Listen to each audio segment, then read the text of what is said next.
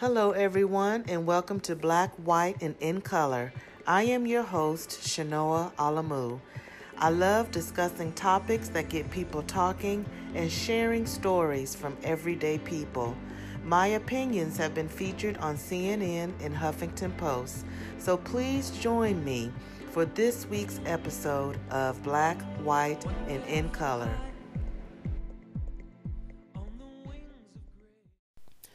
Hey, welcome back to Black, White, and Color. I am your host, Shanoa Alamu. In today's episode, I want to dig deeper into relationship OCD.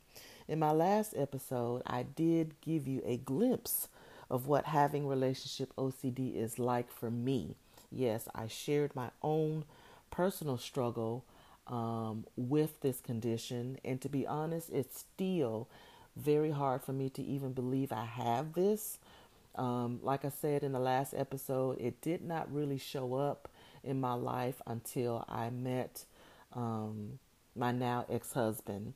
Uh, when we first met, I noticed some. I noticed my body and my mind going through things that really um, reminded me of having a panic attack, uh, and it really felt like I was even having a heart attack at times.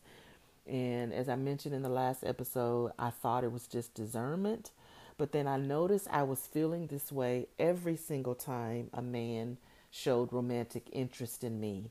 And I felt these very same symptoms, you know, stress down my left arm, heaviness and burning in my chest, um, my mind just going a mile a minute. I found myself just very obsessed with the relationship itself, not so much in a love obsession um, mode, but more so just constantly asking myself questions of, you know, where's this gonna go, and and do I really like this person, and what if this, and what if that, and you may think, oh, well, Shanoa, that's normal. You know, everyone has these doubts, everyone has these fears, everyone has questions about, you know, new relationships or just relationships um, that they have, you know, with a person uh, on a romantic level. But a person who has relationship OCD, that's all they can think about. Like it's a constant it's something that's very difficult to shut off. Um, it's really something that they can't control. Um, so I want to dig deeper into that. And uh, someone mentioned to me or and, and reached out to me after listening to the last episode that I sounded really sad and in pain, and they offered, you know, to help me any way they could, which was so wonderful and gracious um, of this person. Um, so I just felt maybe I need to explain what was going on. Um, I had gone through a trigger um, which led to huge hurt between myself um, and my love, you know, the guy I'm seeing now. And it was just extremely, extremely painful. I said some things I should not have said. Um, I hurt him, which of course hurt me. And so, as a way for me to cope, because I felt myself getting really depressed and just didn't know what to do with myself emotionally, so I said, Hey, I'm going to record a podcast and educate people about this. so, that was just my way of doing it, you know, um, which I'm grateful for because it's a very healthy way to deal with hurt, I think. Um, I didn't put anybody on blast. I didn't sound angry or bitter or you know just went out on this on this rampage. I didn't go and overeat or you know so I just chose to educate people about it because like I said this is a very uh, this is a fairly new uh, mental illness that has not reached mainstream um, the mental health community. Um, you would be hard pressed to find a counselor or a therapist who is even knowledgeable about this, which can be difficult for someone who needs help in this um, in this particular area of OCD. And so, what I have done since then, of course, me and him have have had a deep conversation about it, and which led to why I got triggered in the first place um, he's understanding this as well, which I am grateful for because this certainly has not been easy for him to understand and to deal with. Um, because, like I said, not too many people even know about it. I did a survey in my Instagram story, and 75%. Uh, I asked, you know, you can you can pose a question in your story, and I asked the question, you know, have you heard of relationship ROC, you know, relationship OCD, and 75% of the people said no, and so that I was gonna do the episode anyway based on that survey, but then after my trigger and you know things in my relationship, I decided to go ahead and use that as an opportunity to um, educate people about it. So today, as I said, I want to dig deeper. And I printed out this ROCD checklist that is only available through uh, the website Awaken into Love. You can sign up to get a free ROCD checklist just to see if this is something you think you may have. And so um, in fact, I'm going to have her, Kiyomi Faye. She's the um, creator of this website and of this ROCD community because of her own personal story um, and testimony, really, of having had ROCD. And now she says she no longer has it, and just things that she did to overcome it. Uh, I'm going to interview her in August, so I'm really looking forward to that. Um, but I want to read a few thoughts that someone with ROCD will have or may have in their relationship. And if you hear these thoughts um, and they don't quite match how you think, you know, in a relationship, meaning if you're looking for confirmation that you may have ROCD and you do not um, hear your thought um, after I've read it, it still doesn't mean you don't have it. So this isn't a you know nuts and bolts, nut and bolt, um, die hard list of what you must be thinking in order to say you have ROCD. So I hope that makes sense. Um, so there are 10 questions that are written here. And you might, after I read these, you might be thinking, oh, well, everybody has these thoughts. You know, it's quite normal to have questions and concerns and doubts and fears when you're romantically involved with someone. But the key difference, I think, and again, this is my own opinion because I'm not a medical expert, um, just my own experience, is that you're constantly obsessed with these questions. You know, you're you're paralyzed by fear um, over these questions. And so, let me go ahead and read them. I'm going to read ten questions. Number one, if I love my partner, then why does my relationship sometimes feel boring? Shouldn't my relationship be 100% passionate all the time? Every time I kiss or hug my partner or hold hands with them, shouldn't I feel a spark? My partner has been gone for a while. Why don't I miss them? How do I know if my partner is the one for me? Shouldn't I always be attracted to my partner? If I don't find them attractive, is there something wrong with the relationship? Shouldn't my relationship feel like the relationships in romantic movies and books? What if the relationship feels awkward or uncomfortable? Is it over? I'm questioning my love for my partner. Is that okay? I feel like my relationship is hard. Shouldn't it be easy if I really love my partner? And again, you might be thinking, well, that sounds like somebody who just doesn't know what love is or very immature or, you know, um, like I said, or you might be thinking, that sounds pretty normal to me. But again, in my opinion, I feel like the key difference is that you're obsessed with these questions. And so I bought a book, you know, after the situation with my love. I bought this book called The Mindfulness Workbook for OCD, a guide to overcoming obsessions and compulsions using mindfulness and cognitive behavioral therapy. And there are chapters, there are different chapters of different areas of OCD. So you have responsibility checking OCD, you have contamination OCD, you have um, harm OCD, pedoph- pedophile OCD, um, sexual orientation OCD, just right OCD. And so chapter 12 is relationship OCD. So I'm just going to read a little bit from this book. Again, the Mindfulness Workbook for OCD by Doctors Jon Hershfield and Tom Corboy, C O R B O Y. And it says relationship OCD is difficult is I'm sorry, relationship OCD is difficulty in tolerating uncertainty about the quality of a relationship and the genuineness of your feelings about another person. This isn't the typical doubt you might expect when, say, one person is ready for marriage and the other isn't. This is the type of doubt that seeps in insidiously and chips away at the very concept of love and fidelity. If you suffer from ROCD, you feel as if you are in a double bind where your primary source of comfort and security in the world, your partner, becomes your primary source of anxiety. The OCD says that if you don't follow its arbitrary and impossible to satisfy rules, the relationship falls apart. And not only that, it's your fault. And not only that, the person you love most in the world suffers more than you do.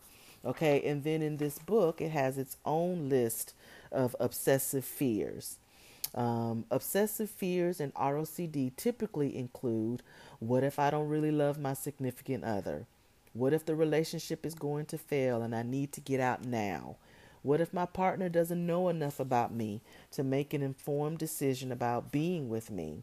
What if I would be better match with what if I would be a better match with someone else?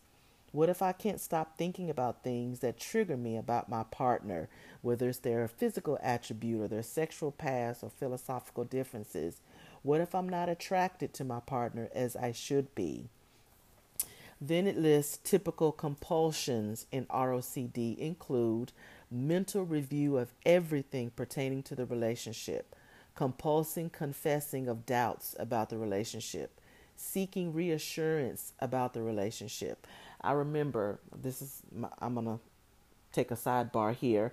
I remember when, you know, I started having the what if questions in my head, and I would immediately go to Google. you know, I would go to Google and I would, you know, fact check, you know, and read these articles 10 signs, you know, that you've met the one, or five red flags that lets you know you need to get out now, and, you know, just constant, constant reassuring that I'm in the right relationship. Um, mental checking of emotions associated with the relationship, scenario bending or theorizing about alternatives to the relationship as it is, avoidance of situations that trigger relationship obsessions, you know, trying not to notice attractive people, avoiding participating in discussions about sex or relationships, avoiding being alone, you know, with triggering people. And so, it's really, really interesting. You know, um, it can be very difficult to just relax and just enjoy the relationship, enjoy the person. Um, I'm going to be bold and say that I feel like my church upbringing, and I mentioned this uh, in my last episode.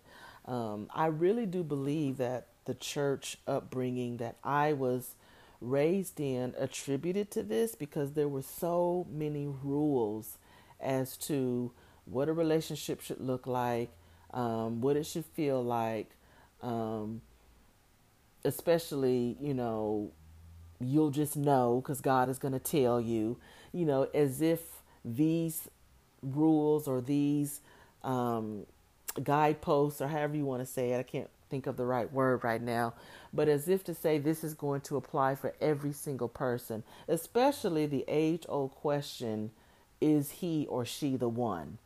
You know, and I have since learned, thank God, thank God that I have since learned. And again, this is just me. Whoever's listening might feel differently. I have since learned that there's no such thing as the one. Okay? That used to cause me so much anxiety and fear because I was thinking, well, if, if this person isn't the one, then I'm missing out on the one, you know? And I'm thinking, but how is that possible? You know, I have since learned that there are several men you know, probably 20 to 100, I don't know, men who would be suitable partners for me that I can choose with the wisdom and the knowledge and understanding that God has given me, my own God given discernment and wisdom. You know, uh, of course, you know, bringing other people into the picture to to help vet the person and whatnot. I mean, that's really the best you can do. Now I understand and I and I remember hearing so many testimonies of people being told that they knew, you know, because they had peace or they had confirmation or God told them, and I think that's fine. You know, and you have but but see, this is where it gets tricky because you have people who have said that over the years and now they're no longer together you know, well, not said that over the years. You have had, you have heard people say, I met the one God told me, you know, it's even been prophesied, all this type of stuff, and they're no longer together, you know. And then you have people who meet some kind of way, you know, they make a choice to be together based on the information that they have about the person.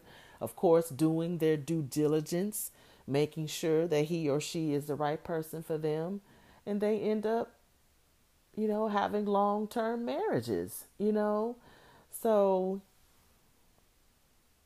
I don't know if you can really, really know. I think that I'm sure people out there will say, well, yeah, there is a way to know, you know, especially when you uh, include spirituality and things in it. But then you have to look at the divorce rate in the body of Christ, you know. And from what I understand, it's just as high um, than those quote unquote secular marriages. So, again, I, I think we need to revisit or rethink some of the church teachings um, that are going out there surrounding this topic because I'm not saying that everyone will, that it won't, you know, that it'll affect everyone the way it has affected me. Um, you know, with ROCD and whatnot. Um, but I do believe it makes the decision way more difficult than it has to be. I mean, it is a difficult decision. It's not an easy choice to, you know, meet someone whom you want to spend the rest of your life with. But then to just pigeonhole every person's relationship to fit a particular mode, I think is dangerous. I think it's very dangerous. And I think we have the proof to show. I think we have the fruit to show that something isn't right. You know, you have some people who believe that if a relationship, quote, is of God, then they won't have any problems, or it won't be a lot of work, or the relationship will be easy to some degree, you know? And so I just think there's a lot to think about and to reframe. Um, as I said in my last episode, I'm I feel like I am now at a point where I'm really learning what love is. What love is and as opposed to what it's not. You know, love first and foremost is a is a choice. You know, you have to choose to love someone and make the decision to love someone. And I know you've probably heard it in church you know, all the time. But at the same time, we have competing views of romance and and I'm definitely not against romance because I'm a, a, hopeless romantic myself. But we really think that, you know, the movies we see and the books we read and and testimonies we hear um, of what the standard um, godly biblical marriage, you know, should look like feel like, talk like, sound like. You know, I think everyone should have the freedom um, to make their relationship their own relationship. Um, and I and I'm also learning that biblical marriage isn't what we think we think it is. Um, because if you look at real accounts, real biblical um, accounts of biblical marriages, in the Bible from Abraham, David, um, you know, those marriages were jacked up. You know, they involved rape, they involved lying, they involved, you know, infidelity, they involved, you know, a lot of things that um, we say, you know, is not acceptable in a relationship. And I don't believe these things are acceptable in a relationship. But if we want to really talk about what biblical marriage is, you know, and I know people want to say, well, it's supposed to pattern after Christ and the bride of, you know, the, the body of Christ and all that, you know. In other words, just get an understanding of what these scriptures mean. And, um, and I read somewhere on someone's Instagram post, um, I'm going to interview her actually. Her name is Joanna Lumen. Um, you know, she says she feels like the goal of everyone's marriage is to be healthy you know, and that can look differently. Um, you know, that can look di- every that could be different for everyone's marriage or each per each couple's marriage. Sorry, I can't seem to get my words out today. Um, but yeah, I I just wanted to share that with you all. Hopefully, it'll help you. Um, and so you're probably thinking, okay, well, I found out that I have this. You know, I have ROCD. I've been noticing these sensations, you know, in my body or, or compulsions in my mind. And so, what should I do about it? You know, first of all, I think you should look for a therapist or a counselor. Um, and who specializes in ROCD. I would just do a, a Google search and see if there's someone in your area who deals with relationship OCD. If not, perhaps finding someone who specializes in cognitive behavioral therapy. Um, there's also meditation. Um, there's also um,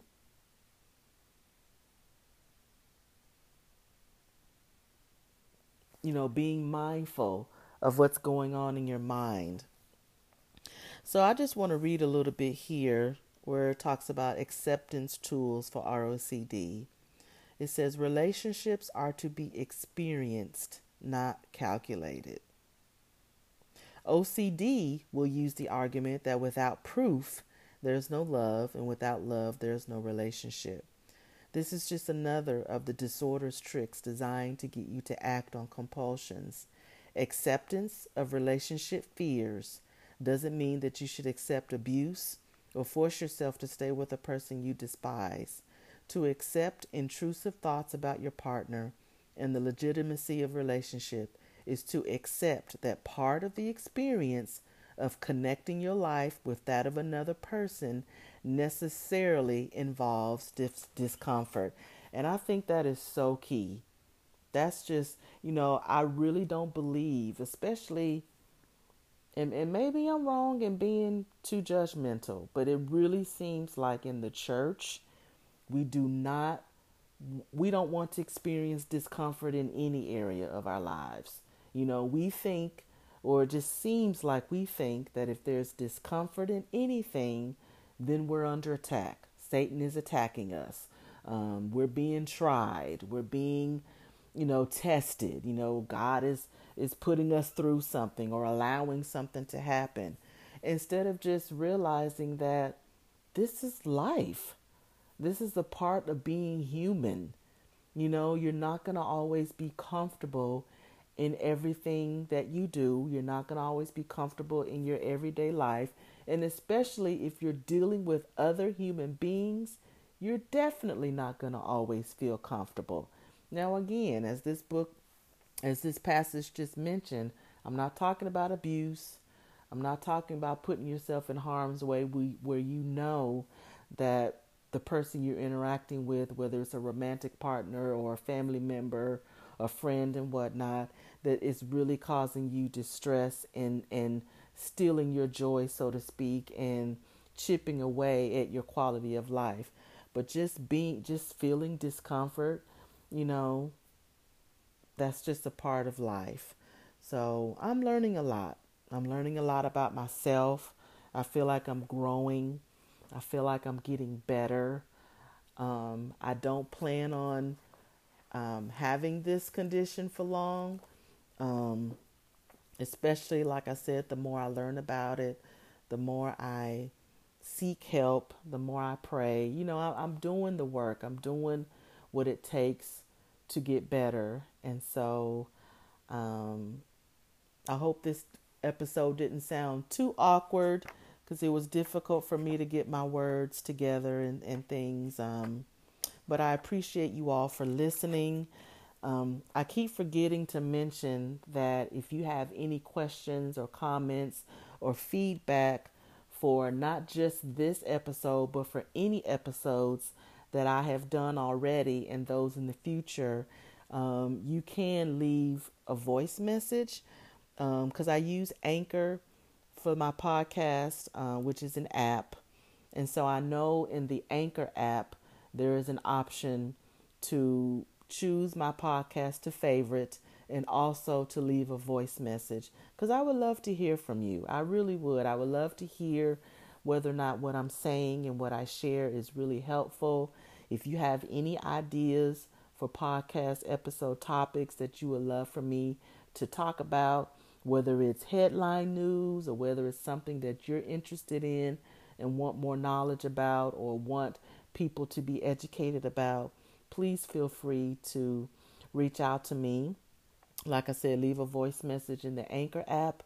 And you can also um, find me on my Black, White, and In Color Facebook fan page. You can also find me on Instagram, Black, White, In Color, at Black, White, In Color.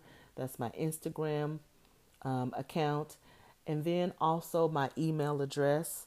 Um, I'm going to change it to black, white, and color at gmail.com. But for now, it's lady, L A D Y, A L A M U, at gmail.com. So, yeah, I would love to hear from you. And thanks again so much for listening.